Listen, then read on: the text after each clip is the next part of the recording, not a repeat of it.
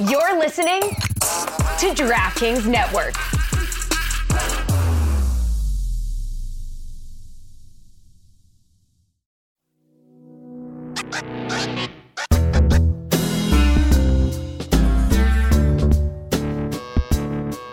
Welcome into another edition of Mystery Crate. I'm Chris Whittingham, joined this week by Tom Haberstroh, who is going to present what is now a theme here at Meadowlark Media and at Le Batard and Friends, which is these kind of pieces, these essays that are built up by our immensely talented roster of reporters, writers, broadcasters. You've heard from Kate Fagan, you've heard from Howard Bryant, and you've heard from Tom Haberstroh as well uh, throughout the NBA playoffs. And you wanted to close with one more piece from Tom, and not only has he gone and done like a whole written thing, there's guests in this. This is like a full on reported piece. And Tom, we'll welcome you in now. I'm sensing a theme here because the last one you did was on Chris Paul, and this one is also about Chris Paul. Now, he happens to be going very far in the NBA playoffs, but is there perhaps a special connection between the two of you? We went to college together. It's a small school, so you kind of uh, Wake Forest University is like the second smallest D1 school in America. And so it kind of feels like high school sometimes when you're a student there.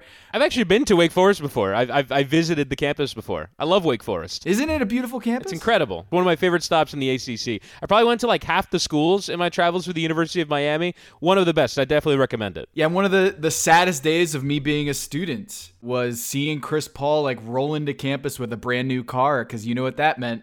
He was going to the league. It's NBA time and so it's always been a special place in my heart is understanding, you know, what happened after that is Chris Paul announces he's going to the NBA draft. He foregoes his junior and senior year and he doesn't become the number one pick. And I think a lot of people on campus expected him to be the number one pick. And of course, he has this amazing career. And I just I've been fascinated by that story of Chris Paul who dominated the ACC and was the number 1 team in the nation for a while and he was on the cover of ESPN the magazine at this tiny school in the ACC and I have always in the back of my mind wondered why Chris Paul didn't go number one or number two or number three in the 2005 draft. And so I kind of pitched it. I asked some people around me, you know, would this be an interesting story? And people took to it. So I, I dug in, started reporting on it. I asked Andrew Bogut if he'd be game to talk about it. And this guy is game to talk about anything. Andrew Bogut, the number one pick that year. So I kind of started peeling back the curtain and learning more about it. And what it told me was, really, Chris, is like it's a look into the draft process and how you can fall prey to some of the cognitive biases or you know when you when you think you know a player and then you go and you meet him you kind of have this like job interview thing that happens. And i think the milwaukee bucks when they drafted andrew bogut were just head over heels for this guy. But the other thing that happened was they didn't even take a meeting with Chris Paul. So that kind of mystery to me, I always wanted to know what happened there, and so I I embarked on this journey to find out. And we'll get to the piece in a second, but uh, like obviously as a Wake guy, you're probably I would imagine something of a Chris Paul stan, right? You're probably always like kind of wondering like how come he didn't get his due. I kind of wondering now, obviously on the Le Batard show, Stugotz is always having a go at Chris Paul. He's kind of like the avatar for Chris Paul criticism, but he's not really the only one, right? When you consider, you know, kind of his career arc going from not really being respected enough, and really, as Chad Ford will tell you in this piece, it probably comes down to his size, why he wasn't really respected properly. But even throughout his career, right, he's had these bizarre stops, all these forks in the road where he could have gone to the Lakers. He went through a terrible ownership situation in New Orleans, went through a hurricane that displaced him to Oklahoma City, then went actually to Oklahoma City, had all these bizarre pairings, and now has taken the Phoenix Suns to the NBA Finals. How does this story that you're about to tell kind of fit within the narrative arc of his career? Well, that he's gotten, I mean, I don't think a fair shake in the media about why they keep falling short in the playoffs. And I think a lot of the things that people attribute to Andrew Bogut or in the interview process process to Andrew Bogut, they attribute to Chris Paul a lot of the same characteristics and leadership and maturity and professionalism, all these things. And when someone loses in the tournament or loses in the playoffs routinely year after year, I think it lends itself to a certain narrative or a tidy little sentence about how he's a fraud or that he's always injured and he's injured quite a bit, no doubt about it. But I think we take it a little too far sometimes where we read into these wins and losses or injuries or luck on either side and have it reveal something about someone's inner character. Like, it's a reflection of whether he's a good person or whether he has that gene, that clutch gene, that playoff gene. And I think we're overwriting that on Chris Paul. So, you know, I think it's probably a little bit of that Napoleon complex that Wake people have that we're we're just kind of punching up all the time. And literally, Chris Paul is punching in this story um, that we're about to tell. And I feel like a lot of that, a lot of that feeling that you're counted out and people don't respect you, I think is part of the Chris Paul story. So Stugotz, when he says those things, I get it because it is kind of weird. It's strange for a guy that good at basketball to not win a title or make the conference finals until just a couple years ago. And now we're seeing, man, it is so hard to win a title. And things are definitely on the precipice for him. Like a 2 2 series things can go either way. And he is definitely in one of the darker moments of this season, trying to crawl out of this bad game four. And we are recording this before game five. This will be published before game five of the NBA Finals. So we hope uh, this story will last long enough for, for, at least to be of interest to you. We, at the very least, we get to Tuesday in the NBA Finals. And so for me, Chris Paul is by far the most compelling character remaining in the NBA postseason. Obviously, Giannis is up there, but Chris Paul has just gone through so much in his career. And we're going to go all the way to the beginning. Tom Haberstroh has reported reported a piece on how exactly he didn't become the number one overall pick in the NBA draft.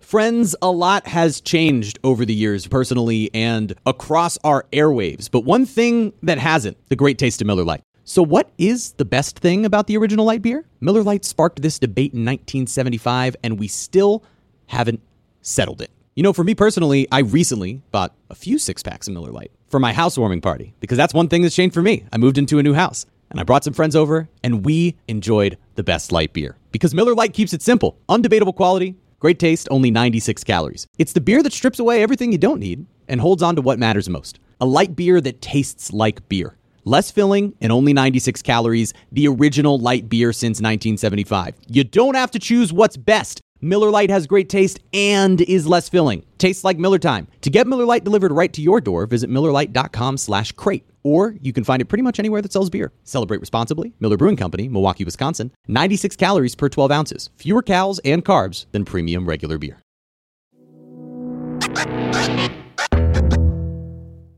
With the first pick in the 2005 NBA draft, the Milwaukee Bucks select Chris Paul.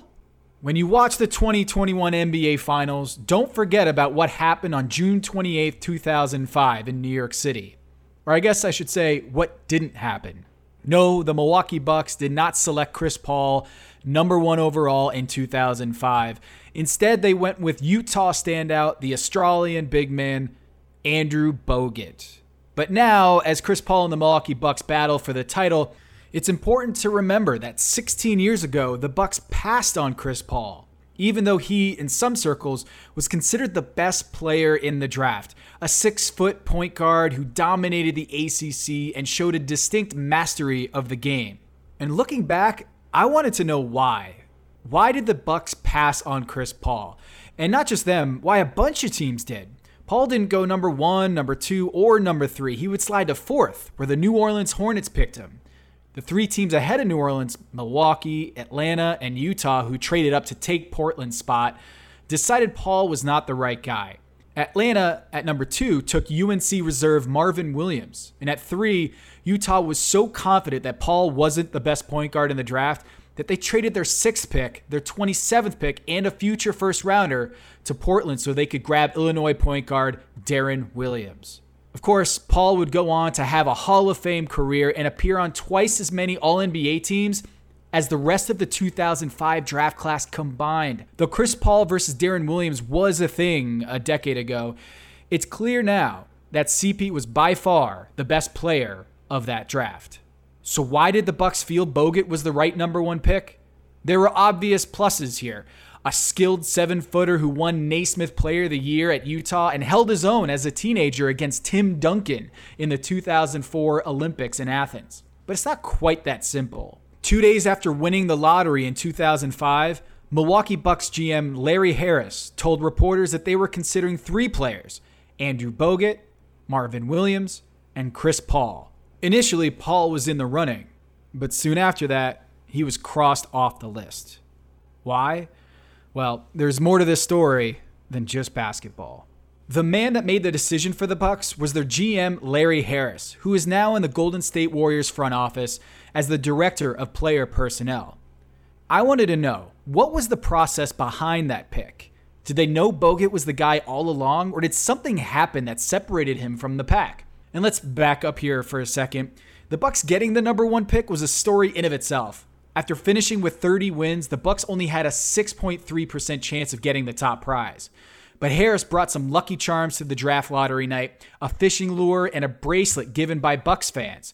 On lottery night, they jumped past 5 teams to get number 1 overall. Here's Harris on what that was like. I remember that when when they finally called now the Milwaukee Bucks have the number one pick.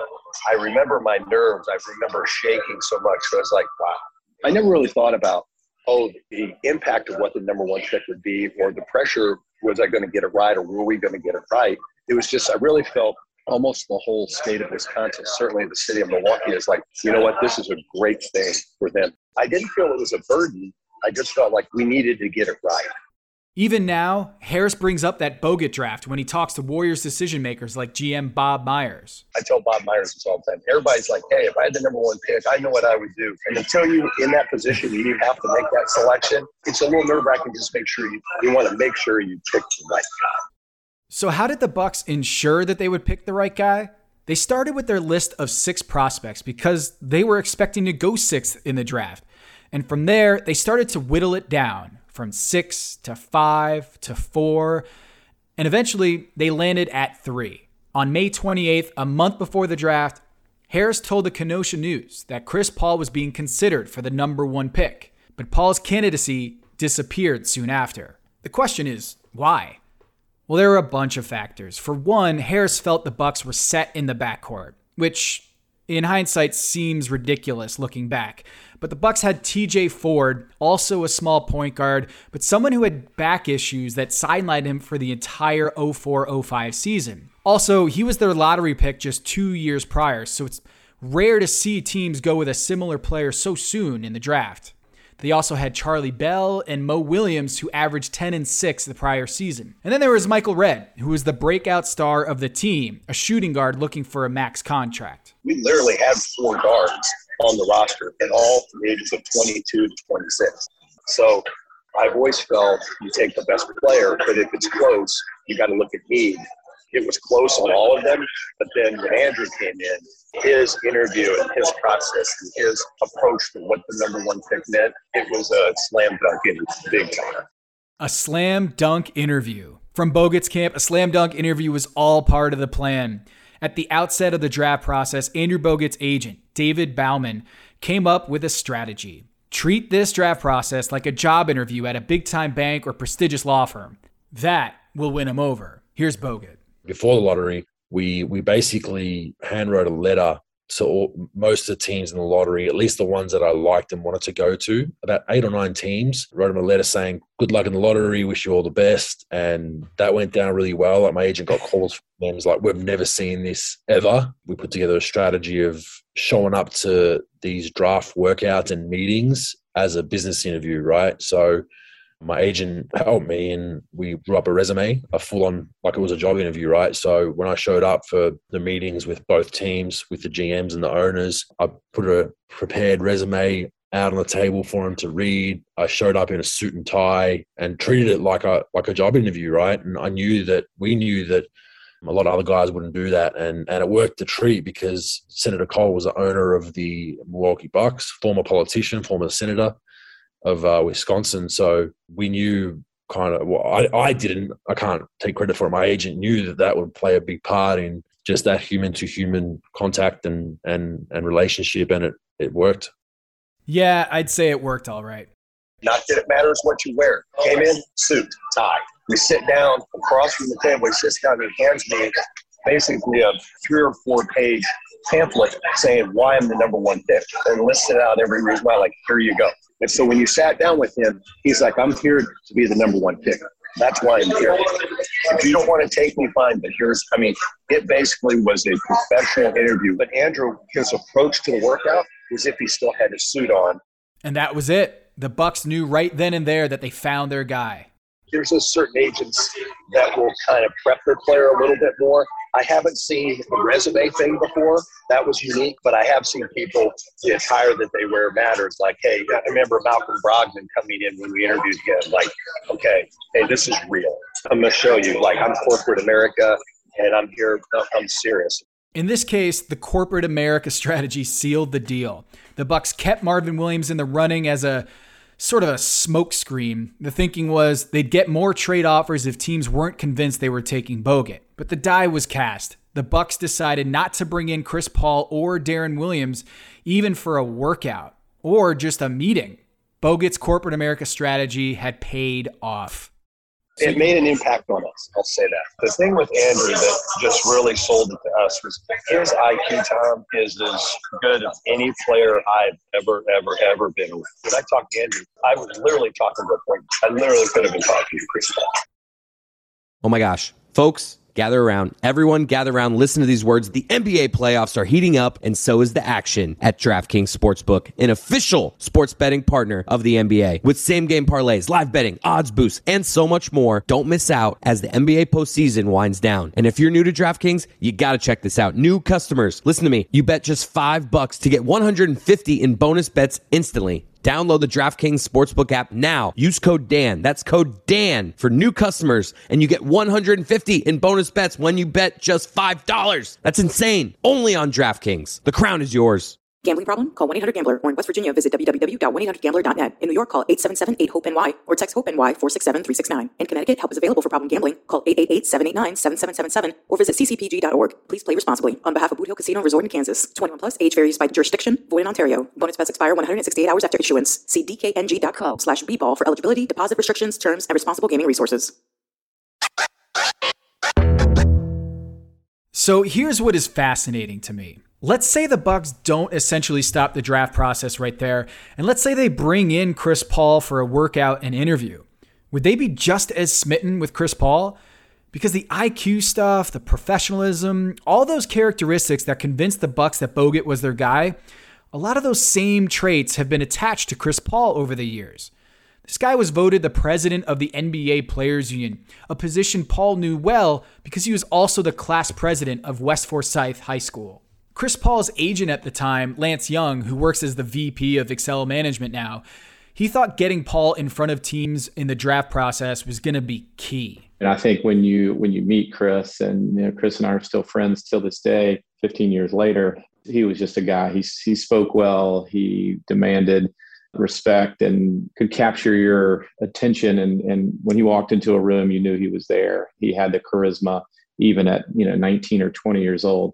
But his competitiveness and his grit and you know just his work ethic was going to be second to none. So i think getting him in front of teams our goal was just for people to get to know chris paul a little bit more and show he was going to be the most competitive player out there. And and that was something that we knew was going to go a long way in these gm and scouts minds and paul never got that chance to prove to milwaukee he should be the number one pick and Paul's agent, Lance Young, initially thought he'd have a good chance to be number one. Every kid who's a lottery pick probably wants to be the number one pick in the draft. Uh, it's such an honor. So, yeah, that was our goal. But I, I think as everything played out, he probably wanted to go play for Charlotte, number one, and then being number one in the draft was 1A or 1B it's obvious now that Chris Paul was the best player of the draft. In his career, he's accumulated the 10th most win shares in NBA history, according to basketball reference, and yielding nearly more value at number four than Andrew Bogut, Marvin Williams, and Deron Williams combined. But look, it's easy to Monday morning quarterback this thing and say it was obvious at the time that Paul was the right pick at number one.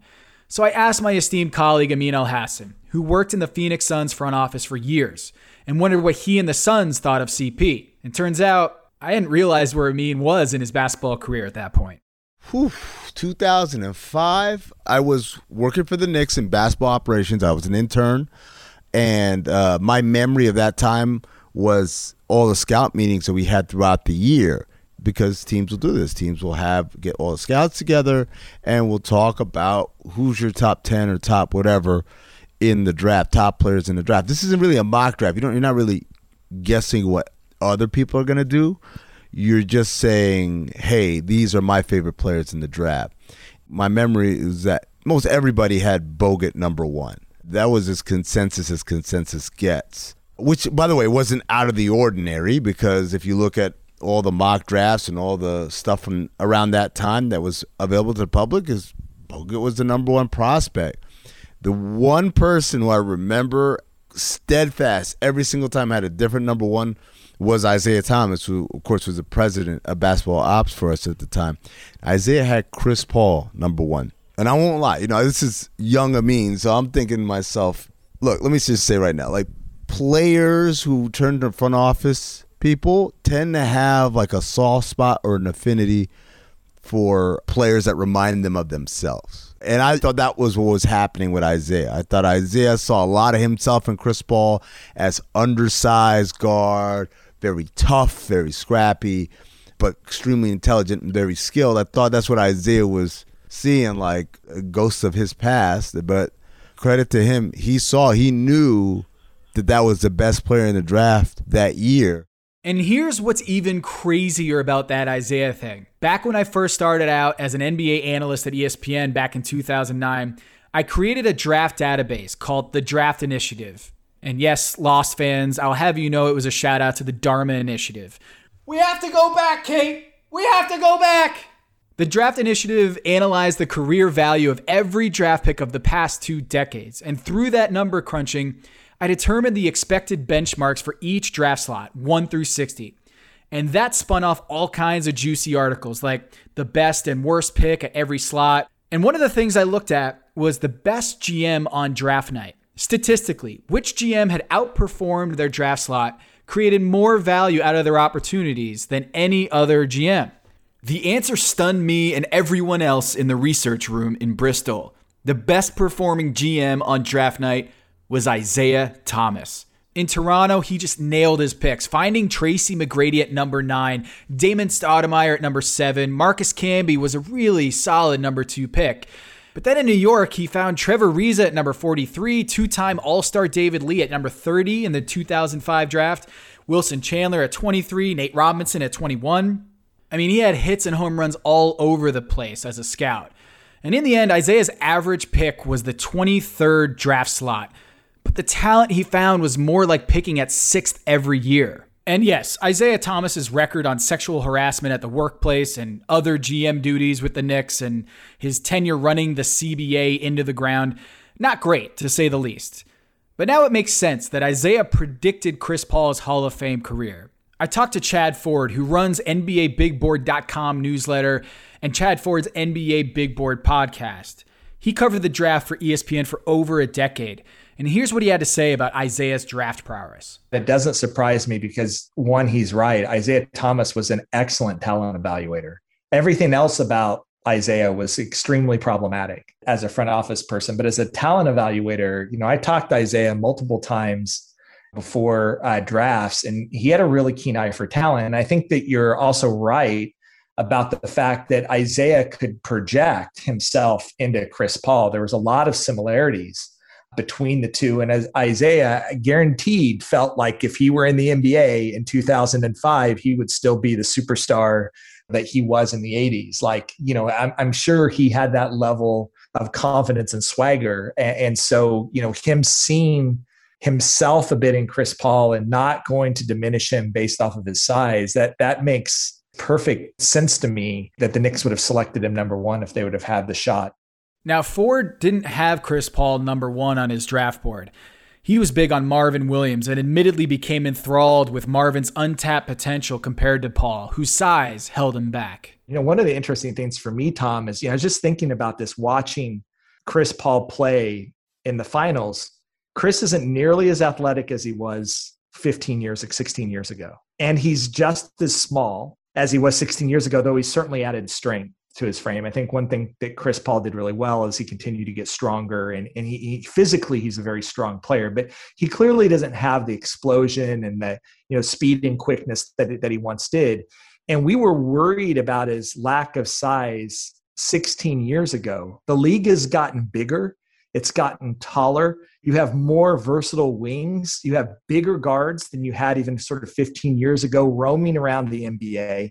And here's Chris Paul still imposing his will on the game 16 years later. Like we we just and I'm one of them, just bungled this analysis that somehow his his lack of elite size was going to affect him in the league. It's he's still dominant as a player 16 years later, and he doesn't have the same pop athletically that he once did. That that to me is really remarkable. When I look back at how the media covered the 2005 draft, what stands out to me is how many people were readily acknowledging that Paul was the best player in the class. Bill Simmons at ESPN.com wrote in his 2005 draft diary Utah takes Deron Williams at number three. Perfect pick. With some luck, he'll be half as good as Chris Paul. Later on, he'd write New Orleans happily grabs Chris Paul with the fourth pick, partly because he's the best player in the draft, and partly because he's one of four people in this draft who could handle playing in New Orleans. At draftexpress.com, Jonathan Givony, who is now at ESPN, gave New Orleans an A, writing, quote, possibly the best player in this draft in Chris Paul fell right into their lap at number four, and New Orleans gobbled him up as they should have. Andrew Bogut himself was thinking Paul should have gotten more love heading into the draft. I asked Bogut whom he thought could have been number one if it wasn't going to be him. I thought Chris Paul would have been in the mix not just saying that now because his career, but it was tough in college, you know. And, and we went to the awards nights, and he was part of the awards nights. He was a contender for all the awards with myself, the Naismith, and all that kind of stuff, and the Wooden. And I thought he'd have a genuine chance, but yeah, I was surprised that he kind of he kind of slipped that that far down. I thought he'd be he should have been in conversation with myself, Marvin, really. Instead, Bogut went number one overall. Atlanta shocked many people by taking Marvin Williams at number two. And in 2019, Chris Paul told the Houston Chronicle that he actually had gotten up when David Stern was announcing the Atlanta pick because he was so sure he was going there. He even zeroed in on a house in Gwinnett County. Instead, the Hawks passed and started Royal Ivey at point guard the next season. Utah took Deron, and then. With the fourth pick in the 2004 NBA draft, the New Orleans Hornets select Chris Paul from Wake Forest University. Did you catch that? David Stern's mess up there? Listen again. With the fourth pick in the 2004 NBA draft. Yeah, 2004 draft. Until this NBA Finals, Chris Paul himself never picked up on it. Yeah, it's crazy. You know, actually, my fiance and I were watching that video last week, and it was brought to my attention on Instagram. And I watched it, and still didn't pick up on it and had never picked on, on it on the last 15 or 16 years. And my fiance said, Man, I thought Chris was drafted in 2005. I said he was. Well, David Stern just said 2004. And it's funny that you just found that out as well and noticed it. I sent it to Chris and his brother CJ, Neither one of them had ever noticed it as well. And Chris said that he had watched it a hundred times, and that was the first time he had realized that David Stern had said the wrong year. That draft night misstep was trivial compared to Bogut's misstep later that night. I asked Bogut if there was a big celebration afterwards, and uh, here's what he said. Oh no, I partied. I played. My family had family from Australia and Croatia were there. And there was actually a friend of mine who I worked out with pre-draft. His name was Drago Pasalic. He was a Croatian kid he was kind of late second, if drafted at all, and, and he didn't get drafted, so it was a pretty dismal night for him. But I respected him because he came and partied with me anyway. But yeah, I, I was I was messed up that night. Like I um almost almost died on the way back to the hotel after the party. Luckily, because I I was crossing the road on a red, and my sister kind of grabbed me because I was that messed up and almost got hit by a taxi. So that, that would have been an early career ender for the number one pick. But Dude, yeah, your sister so, just saved your life on draft night. Essentially, yeah. Oh, I, yeah. Maybe hospital, worst case. But yeah, I mean, uh, you know, New York taxi drivers drive too. So yeah, just went straight by me. She grabbed me, and then waking up that next morning was a big problem because I, I think I had a 10 a.m. flight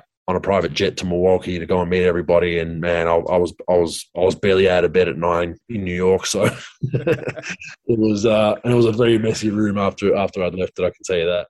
So after how the draft night went down, I wondered if Chris Paul had it out for Bogut or had a Bogut-sized chip on his shoulder every time he played the Australian big man. I think Chris has a chip on his shoulder whenever he plays. We were part of I was part of the Golden State revamp where the Clippers used to own us when I first got there, and it was they just used to physically impose their will on us, DeAndre and Blake, and then Chris Paul kind of treated Steph somewhat like the commercial that he did with him, the insurance commercial, where it was like his little brother, and it was kind of like a real life version of that. And I know that pissed Steph off, and then it was kind of funny because Chris used to kind of somewhat try and mentor Steph, like that's my guy. And then Steph started beating the shit out of him, and that that table turned. So yeah, but I think Chris has has a chip on his shoulder for the most part. Whenever he's on the court, I don't think it's anything to do with where he went in the draft. I think it's just that's how he plays a game. Even in college, you know, he's punching people in the nuts and doing all kinds of things. He's he's just that kind of guy. So the Julius Hodge thing, if I'm being fair here, we should probably talk about that. So just before the ACC tournament, Paul hit NC State star Julius Hodge below the belt and got suspended for the opening game of the ACC tournament, which Wake Forest lost, which in turn meant they wouldn't be a number one seed in the NCAA tournament, which in turn gave them a harder road in the postseason. And as a number two seed, Wake lost to West Virginia in double overtime in the second round. Now, Paul would later apologize for the incident, and he said NC State fans were taunting him about his late grandfather, and he got caught up in it. And still, I, I can't help but wonder if directly or indirectly that punch could have made Paul slide in the draft. And it wasn't attributed to something like a suit and tie trick or a fancy cover letter that did it. In some alternate universe, a number one seed in the tournament may mean an eventual number one pick for Paul. Or maybe people just didn't like the cheap shot and subliminally lowered him on draft boards. So I raised the Julius Hodge factor to Chad Ford, and Ford had nothing in his notes about it. It was so off his radar that he forgot about the entire incident altogether until I refreshed his memory about it. It didn't come up in any of my notes. That's why I didn't I didn't remember. I'm remembering it now that you're talking about it, but I it wasn't in any of the notes that I had about him. So I don't think there were character concerns about Chris Paul. I think that size was by far the biggest issue. I, I see it coming up again and again in my notes. Do you take a little guard? I mean, you know, he was in direct comparison with Deron Williams, who is bigger and more physical, but didn't have the sort of court vision and sort of feel for the game that, you know, Chris Paul did. You know what what is interesting is how many scouts said uh, and I was just kind of looking through my notes. He's the best point guard prospect since Jason Kidd. So on a talent basis, that was very, very high praise, you know, at the time that he was the best pure point guard prospect since Jason Kidd. I, I see that over and over again. So it's not that scouts were downgrading him, that I actually think that if I was just reading the tea leaves on the scouting reports, the most glowing scouting report of anybody in this draft was Chris Paul. The suit and tie thing seemed to be more impactful than it should have. I will say that you know that anecdote about Andrew Bogut. I've I've heard these types of anecdotes all the time, and I've been doing the draft for a long time. And I would say if two things are for the most part pretty meaningless, it's little stunts like that about coming in, doing a resume, wearing a suit, you know, all of that stuff coming in to the interview process. You can be coached to do that. A, a, good agent can tell you how to prepare. You know maybe the player is clever. I don't think it actually translates much to what's going to happen on the basketball court. And you know i i famously as as of others have been burned by you know great workouts especially when a guy like bogut is working out in a gym you know one on none uh, those can be highly misleading. Some of the best workouts I've ever witnessed, and I've, I've witnessed some really incredible ones, have been complete non players in the NBA. And so, you know, those are the sorts of things that I, I think are sort of interesting. Often, when you hear teams get a pick wrong, there will be an anecdote like that sort of attached to it. They came in, they I know they couldn't shoot in college, but they shot the lights out in our workout, or they came in, they were so professional, they had something prepared, they gave this great answer to this question or whatever. And This is what's so fascinating to me about the draft, Tom, is that there's all these human emotions that are involved in all of this. And as human beings, we can be really bad at sort of evaluating all the evidence that's out there objectively. And our emotions get involved in, in really powerful ways, as do mine. And they often really color what can be obvious afterwards, after the fact, about, you know, sort of how we missed things. And so, you know, those are actually really interesting sort of red flags for me when you're talking about a guy that went number one that shouldn't have gone number one, about why they went number one. He went number one for the wrong reasons. And let's be clear about one thing. Regardless of what happened on draft night, there's no love lost between Bogut and Paul, or at least from Bogut's perspective. I know definitely I, I don't like him as a person. Um, I think he feels the same way. So, but yeah, I definitely respect. I can I can separate not liking a person, whether it be athletically or whatever it is, even political views. I can separate all that to their body of work in in said industry, right? And Chris is one of the best at it. You know, he's a phenomenal leader. He's got a very high basketball IQ, which I appreciate very much, and he just knows how to play the game and gets it done. And he's um yeah he's been he's been fun to watch, especially these these finals. Considering considering that he's doing it at 36, 37 years old, that's probably the most amazing part out of all this because I know I know just getting out of bed for me at the moment's hard at times. And let's not get it twisted. Andrew Bogut had a really good NBA career. All NBA one season, an NBA champion, led the league in blocks, made the all defensive team for the Warriors. But even Bogut admits he's not so sure he would have been a top five pick on a 2005 redraft. He was certainly not a bust, not on the level of Anthony Bennett or Michael Olowokandi or Andrea Bargnani, far from it. But the fact that Paul fell to number four because of size concerns, that may seem preposterous now as Stephen Curry, Damian Lillard, Trae Young, and yes, Chris Paul himself are dominating the league. We also have to remember how the league was back then. It was still the land of giants, and the idea that guards could rule the land still hadn't taken hold, even if Steve Nash did win the 2005 MVP. Remember, Tim Duncan and Shaq won six of the previous seven titles, and seven of the previous eight number one picks were all bigs. Names like Yao Ming, Kwame Brown, and Dwight Howard, like giant redwoods. So maybe it did take a small Hall of Famer like Isiah Thomas to see the forest through the trees. So whether it was the corporate America strategy, the size issue, or the Julius Hodge incident that meant Milwaukee and a few other teams passed on Chris Paul, he's still a Hall of Famer, still one of the best point guards ever, and even perhaps an NBA champion. And I guess if Isiah really saw that in Chris Paul, you know, he could have traded up to get him. And hey, Chris Paul could be a free agent this summer. And guess who needs a point guard? That's right, the New York Knicks. 16 years later, maybe the Knicks can finally get Chris Paul on their team. Hey, better late than never, right? For Meadowlark Media, I'm Tom Haberstroh. I didn't exactly have Andrew Bogut's post draft smash party uh, being the star of that. But he told some incredible anecdotes in that. Andrew Bogut, for me, the star of this show, but kind of goes to show really the.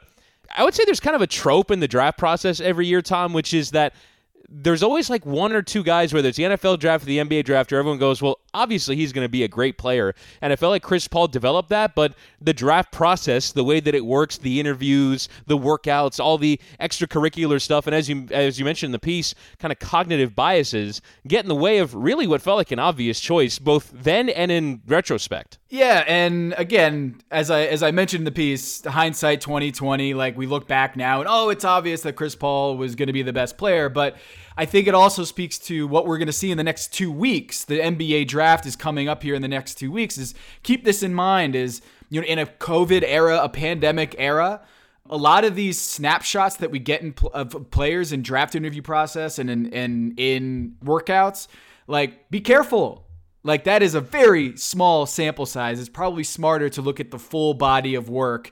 Uh, and in the case of Chris Paul, as we just found out, he didn't even get a chance to meet with the Milwaukee Bucks. So it's a big what if. Maybe Chris Paul, if he had went to the Milwaukee Bucks, Chris, maybe they have already won championships together, and that's the real story here: is the what if Chris Paul landed with the Bucks. This might not be uh, the same matchup here in the NBA Finals. And who knows what kind of direct? I mean, in in a sliding doors way, everything in Milwaukee Bucks history to the change in ownership we uh, hear from or about Senator Herb Kohl there, uh, and and the change in ownership, how much it's changed the franchise. So much could have gone differently if not for Chris Paul being drafted first overall in the 05 NBA draft. Tom, this is great stuff. Thanks for doing it. Hey, thanks for having me on the show. This is great to be on Mystery Crate.